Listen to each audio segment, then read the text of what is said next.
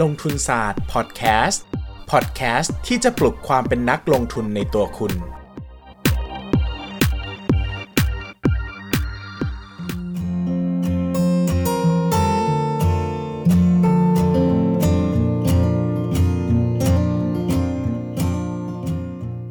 สวัสดีครับ ยินดีต้อนรับเข้าสู่รายการลงทุนศาสตร์พอดแคสต์รายการที่จะชวนทุกคนมาพัฒนาความรู้ด้านการเงินและการลงทุนไปด้วยกันนะครับแม่วันนี้นะครับก่อนอื่นต้องบอกก่อนเลยว่า ส่งท้ายปีเก่านะครับ ขอให้ปี 2019 ที่กำลังจะผ่านไปนะครับ เป็นปีที่ได้ให้อะไร ให้บทเรียนอะไรมากมายไว้กับ พวกเราทุกคนแล้วกันนะครับ ก็วันนี้เป็นวันสิ้นปีนะครับ ผมก็เลยคิดว่า episode ที่เราน่าจะมาคุยกันสำหรับคืนสิ้นปีเนี่ยน่าจะเป็นเรื่องราวที่เราได้ทบทวนนะครับ แล้วก็เรียนรู้เพื่อที่จะนำสิ่งเหล่านี้นะครับ ไปใช้ในการพัฒนาตัวเองให้ดียิ่งยิ่งขึ้นไปนะครับ หัวข้อที่ผมจะมาพูดถึงวันนี้ ก็เลยเป็นหัวข้อที่บอกว่าตลาดหุ้นให้อะไรผมบ้างในปี 2019 นะครับหรือจะแปลงง่ายๆ ก็คือบทเรียนที่ได้จากตลาดหุ้นในปี 2019 นั่นเองนะครับความจริงเนี่ยในในผมเนี่ยเข้าตลาดหุ้นมาตั้งแต่ปี 2014 นะครับ เข้าตลาดหุ้นวันที่ 22 กรกฎาคม 2014 ซึ่งในทุกๆปีนะครับ ผมก็จะทำการสรุปสิ่งที่ได้จากตลาดหุ้นในปีนั้นๆนะครับ ผมค้นพบอย่างนี้นะครับว่า ยิ่งเวลาผ่านไปเรื่อยๆนะครับเราเนี่ยจะเรียนรู้สิ่งใหม่ๆ เรื่อยๆ คือผมอาจจะเป็นคนที่ไม่ค่อยผิดกับเรื่องอะไรเดิมๆ เท่าไหร่นะครับ แล้วก็ยิ่งผ่านเวลาผ่านไปเรื่อยๆ เนี่ย เราจะเริ่มเรียนรู้จำนวนข้อเนี่ยน้อยลงนะครับ และแต่ละข้อที่เรียนรู้เนี่ยก็เป็นแต่ละข้อที่มักจะเป็นเรื่องใหม่ หรือว่าเป็นเรื่องที่เราไม่เคยเรียนรู้มาก่อนเลยนะครับ ซึ่ง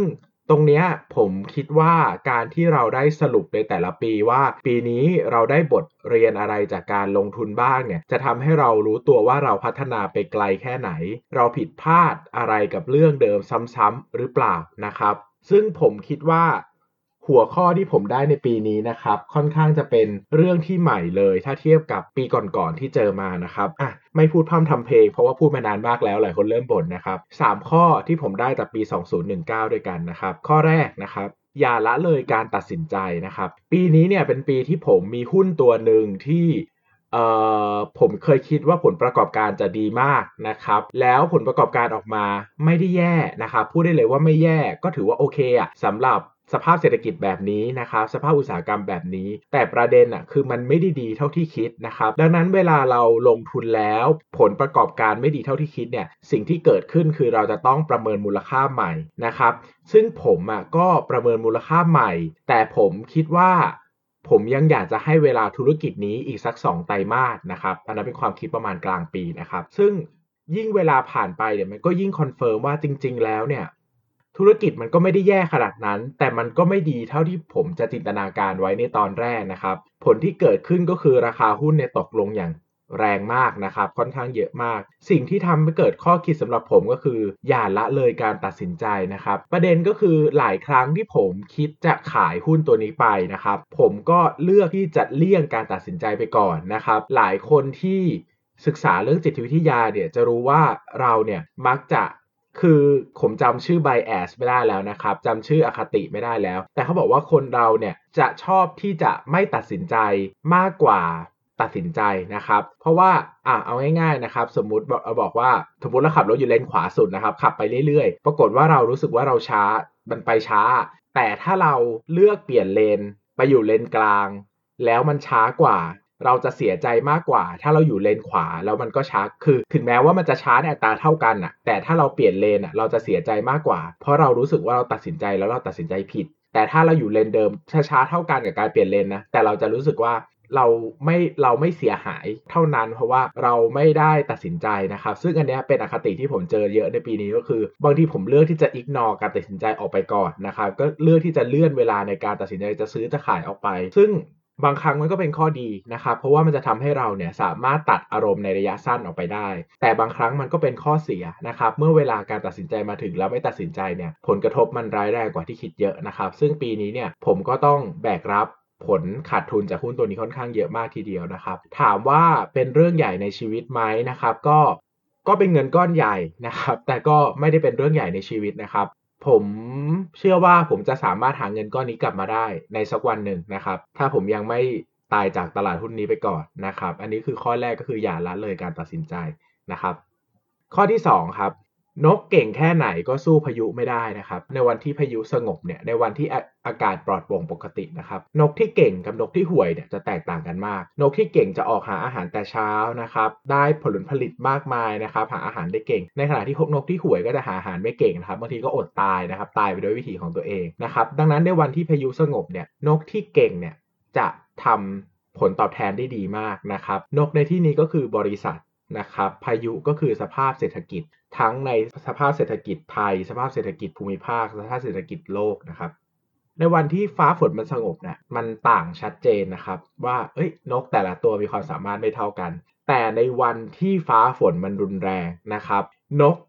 บางตัวนะครับ เก่งมากแต่ก็สู้พายุไม่ไหวนะครับ นกที่ผมพูดถึงส่วนใหญ่ก็เป็นหุ้นขนาดกลางกับขนาดเล็ก ซึ่งเป็นกลุ่มที่ผมถนัดนะครับ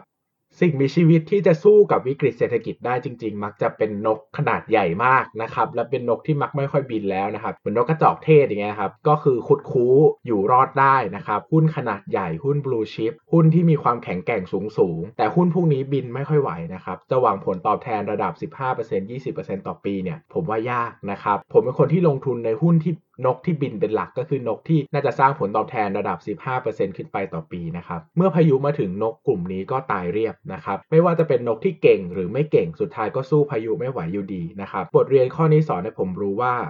อย่ามองข้ามปัจจัยมหาภาคเด็ดขาดนะครับ เศรษฐกิจเป็นเรื่องสำคัญ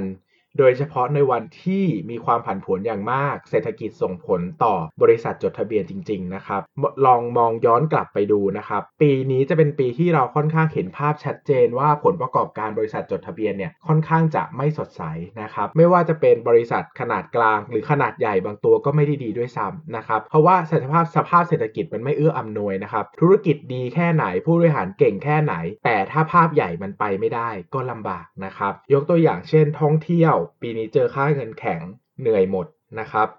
ยกตัวอย่างเช่น ส่งออกปีนี้เจอค่าเงินแข็งเหนื่อยหมดนะครับ เจอสงครามการค้าเหนื่อยหมดนะครับ ผมเชื่อว่านะครับสุดท้ายแล้ว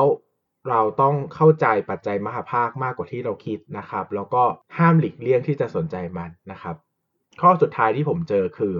นึกถึงความเสี่ยงเยอะๆนะครับ ปีก่อนๆเนี่ยผมก็ชอบพูดข้อนี้ว่านึกถึงความเสี่ยงมาก่อนผลตอบแทนเสมอ ซึ่งถามว่าปีนี้ตอนเริ่มต้นปีคิดไหมก็คิด แต่รู้ตัวเลยว่ายังคิดไม่พอนะครับ เวลาปัจจัย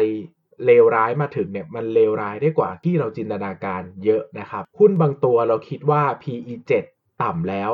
มันลงมาถึง PE 5 ก็เป็นไปได้นะครับ ดังนั้นไอ้ความเลวร้ายที่สุดที่เราเคยจินตนาการเนี่ยอาจจะไม่ใช่ความเลวร้ายที่สุดที่จะเกิดขึ้นจริง ๆนะครับ ดังนั้นพยายามกลัวความเสี่ยงให้มากขึ้นกว่าเดิม อันนี้สำหรับผมนะครับ โดยเฉพาะในภาวะที่ตลาดหุ้นไม่แน่นอน และสภาพเศรษฐกิจยังไม่ชัดเจนนะครับ การกระจายความเสี่ยงไปสินทรัพย์ปลอดภัยอื่น หรือหาเงินให้มากขึ้น ขยันทำมาหากินให้มากขึ้น อันนี้เป็นเรื่องสำคัญสำหรับผมจริง ๆ นะครับ อีกอย่างหนึ่งที่ผมคิดว่าเป็นเรื่องของความเสี่ยงกับผลตอบแทนก็คือการบริหารจิตใจนะครับ เราอยู่ตลาดหุ้น เราอย่ามองแต่ผลตอบแทนทางด้านจิตใจจากตลาดหุ้นเพียงอย่างเดียวนะครับบางคนลงทุนได้เงินมาก็ได้ผลตอบแทนทางใจด้วยคือมีความสุข มีความสำเร็จมีความปิติใจนะครับแต่อย่าลืมความเสี่ยงที่ เกี่ยวกับจิตใจที่มาจากตลาดหุ้นด้วยนะครับ ในวันที่หุ้นตกในวันที่เราขาดทุน เราเสียความมั่นใจ เราผิดหวัง เราสิ้นหวัง เราเสียใจ เรื่องเหล่านี้เป็นเรื่องที่มองข้ามไม่ได้นะครับเซลล์เอสตีมหรือว่าความเชื่อมั่นในตนเองเนี่ยความเคารพในตนเองเนี่ยเป็นเรื่องสำคัญมากๆนะครับ ดังนั้นไม่ว่าผลตอบแทนจะเป็นอย่างไรนะครับ ตลาดหุ้นจะเลวร้ายแค่ไหน เราจะสูญเสียเงินไปมากเท่าไหร่นะครับ อย่าลืมมีความเมตตากรุณาต่อตนเองนะครับ อย่าบีบคั้น อย่าเร่งรัด อย่าโหยหาความสำเร็จจนมากเกินไปนะครับ เราควบคุมตลาดหุ้นไม่ได้ นี่คือเรื่องที่นักลงทุนทุกคนจะต้องรู้และเข้าใจนะครับ ไม่ว่าเราจะเก่งแค่ไหน บางครั้งเราเร่งรัดความสำเร็จไม่ได้นะครับวอร์เรนบัฟเฟตเคยพูดด้วยว่า ไม่ว่าคุณจะเก่งแค่ไหน พยายามแค่ไหนนะครับ คุณก็ไม่สามารถที่จะมีลูก หนึ่งคนได้โดยใช้ผู้หญิงท้อง 9 คนในเวลา 1 เดือนนะครับ คือจะมีลูกยังไงมันก็ต้องใช้เวลา 9 เดือนอยู่ดีอะไม่ว่าจะเก่งแค่ไหนจะเอาผู้หญิงมา 9 คนก็ใช้เวลาเหลือแค่เดือนเดียวไม่ได้นะครับ ดังนั้นความสำเร็จบางทีโหยหาบันบ้าง ก็เป็นเรื่องที่ดีที่จะผลักดันเราก้าวไปข้างหน้านะครับ แต่สุดท้ายแล้ว ถ้ามันไปไม่ได้ สิ่งสำคัญคือเราต้องรู้จักที่จะปลอบประโลมตัวเองนะครับ เข้าใจตัวเองแล้วก็ผ่านช่วงเวลาเลวร้ายไปให้ได้ รุ่นพี่ที่ผมเคารพมากคนหนึ่งบอกว่า ในระยะยาวนะครับ ตลาดหุ้นเป็นขาขึ้นเสมอนะครับ สิ่งสำคัญที่สุดที่จะทำให้เรารวยได้คือ เราอย่าตาย เราอย่าหายจากตลาดหุ้นก็พอนะครับ อยู่ในตลาดหุ้นให้ได้นานที่สุด สุดท้ายเราจะรวยเอง วงเล็บถ้าไม่เล่นหุ้นแย่จนเกินไปนะครับ ดังนั้นสิ่งที่ผมกังวลที่สุดสำหรับคนที่ติดตามทุกคนนะครับ คือการสูญเสียกำลังใจ การสูญเสียความมั่นใจที่จะลงทุนต่อไป อันนี้เป็นเรื่องใหญ่นะครับ คนที่ลงทุนไปได้นานๆเนี่ยสุดท้ายเนี่ยอยู่รอดเนี่ยมักจะได้ผลตอบแทนกลับมาเสมอนะครับ ดังนั้นก็สิ้นปีนี้นะครับก็ อยากจะเป็นกำลังใจให้กับทุกคนนะครับ 2018 2019 อาจจะไม่ใช่เป็นปีที่ดีสำหรับการลงทุนเท่าไหร่นัก แต่น่าจะเป็นปีที่ดีสำหรับการที่เราจะเรียนรู้ และตักตวงอะไรกลับไปจากตลาดหุ้นนะครับ ตลาดหุ้นเป็นขาขึ้น เราได้ความรู้นะครับตลาดหุ้นเป็นขาลง เราได้บทเรียนนะครับ ปีนี้ตลาดหุ้นอาจจะไม่สวยงาม แล้วก็อาจจะไม่ได้สร้างเศรษฐีใหม่ให้กับประเทศไทยเท่าไหร่นัก แต่ผมเชื่อว่าตลาดหุ้นจะสร้างผู้เรียนรู้ใหม่ ๆ แล้วก็สร้างคนที่มีความสามารถในการลงทุนได้ หลังจากที่ผ่านปี 2019 ไปได้แน่นอนนะครับ อย่าปล่อยให้ปีนี้เป็นปีที่ว่างเปล่า การที่ตลาดหุ้นลงหนัก หรือหุ้นต่างๆ ลงหนัก แปลว่าฐานต่ำมีโอกาสที่เราจะหาหุ้นดีราคาถูกได้ ถึงแม้ว่าจะเป็นเรื่องที่ยากมาก ๆแต่ก็เชื่อว่าไม่ใช่เรื่องที่ยากเกินไปสำหรับคนที่มีความพยายามอย่างแน่นอนครับ ขอ ให้ทุกคนมีความสุขกับปี 2019 ที่กำลังจะผ่านไป แล้วก็จงภาคภูมิใจนะครับ ไม่ว่าจะเป็นปี 2019 ที่ดี หรือเลวร้ายมากแค่ไหน มันก็เป็นปี 2019 ของเรานะครับ อย่างน้อยเราก็ยังมีโอกาสได้อยู่กับมันจนหมดปีสำหรับวันนี้นะครับ ลงทุนศาสตร์พอดแคสต์ก็ขอจบกันไปเพียงเท่านี้นะครับ สุดท้ายอยากให้ทุกคนลองกลับไปทบทวนว่า แล้วเราได้อะไรมาจากการลงทุนในปีนี้บ้าง วัสดีปีใหม่ปี 2020 ครับ หวังว่าทุกคนจะมีความสุขกับปี 2020 ที่กำลังจะเข้ามา โชคดีครับ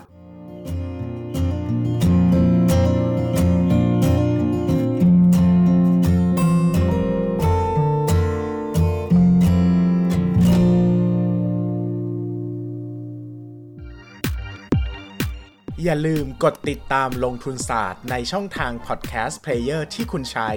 แล้วกลับมาปลุกความเป็นนักลงทุนกันใหม่ใน